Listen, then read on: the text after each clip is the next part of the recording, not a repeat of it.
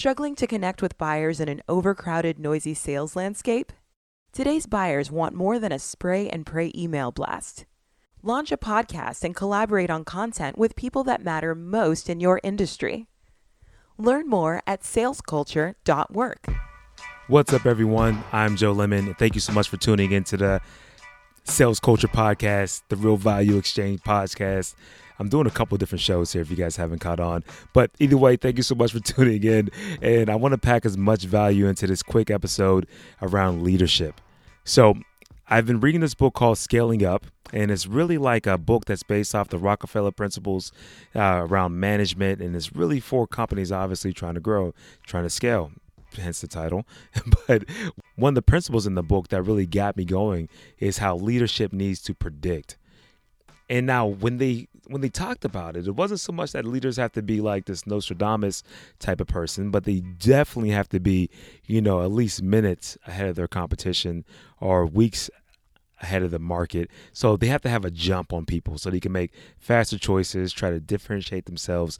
They always got to be able to kind of at least be a little bit out out ahead of the actual pace of what's happening around them. So I thought that was really uh, interesting because one of the factors that they that they use to really help uh, leaders become better at making choices quicker than than actual competition is to try to get in more data, which makes a lot of sense, obviously. So the process for it was i think one of the best ones i've heard so if you're a smaller company obviously less than let's say less than 10 people what they uh, what they recommended was uh, just getting out in the field. Like that's the best way to go about it.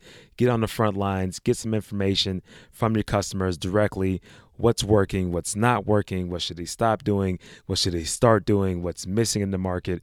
I mean, and just having those honest heart to heart conversations, even whenever someone doesn't do business with you, so you can figure out how to improve, whatever that may be. Sometimes it's a lot more than just it cost too much or was or it was missing this little feature. Um, it could be a lot of different market dynamics out there. So trying to glean those jewels is something that's really crucial for smaller businesses. But you can do that if you're like a solopreneur or if you're, you know, a small company, less than let's say five, ten people, whatever it may be, and you can get out in the field and have those great conversations, have those heart to hearts.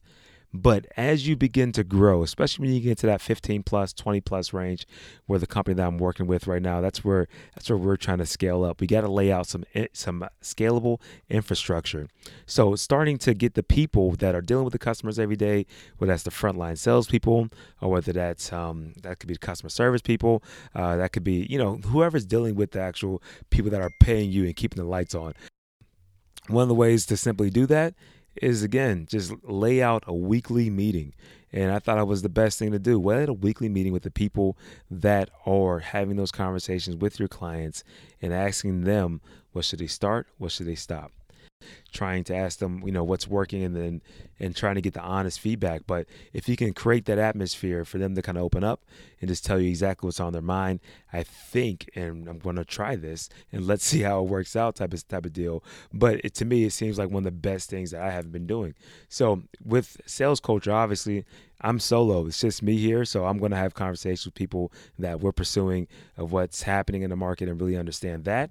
And I got to tell you, podcasting is a good way to kind of go about that as well. But more on that to come. It's a great way to go about doing some market research by having interviews uh, later on that. But but but you know, having a scalable infrastructure was one of the best things I heard as you as you grow up because whenever there's challenges throughout the whole company, they can always be traced back to the upper management team. And you know, a lot of people complain about wanting their own business or they complain about um, their actual management team. But you know, at the end of the day, if you're not at the top of the org chart, it's not up to you totally. You can you can always push it up. I mean, that's just what happens. It goes up, and it really is their fault. You know, whoever's at the top, whoever's at the head of the company, it truly is their fault because they hired the person or they didn't fire the person. So that's on them. But um, you know, you know, it's one of the things that I think that this piece of the book did a great job of is talking about how data relates to leadership, something that that's kind of blew past me before. And in summary, you know, at, once you're once you're small, don't be afraid to get on the front lines. Matter of fact, it's mandatory to get on the front lines. And as you grow, don't be afraid to ask the people that are on the front lines what's working and create an atmosphere for them to be honest with you. And of course, once you become a, a behemoth, then you can just, you know, buy your own big data and then you'll have your resources there. But guys, hopefully you guys enjoyed this little quick segment. Hopefully it was valuable for you. If you did, please drop me a voice note. Let me know it's working. Otherwise, go to Twitter or go to and matter of fact, just go to Twitter. Just go to there. I'm at Joe Alex Lemon, and I would love to get your feedback, and I would love to hear if there's any other things that you're looking for, or some other topics that we're missing. Either way, it's always great to connect on that on, on Twitter. So from that, that from that standpoint, guys, appreciate you guys tuning in, and please subscribe for more episodes.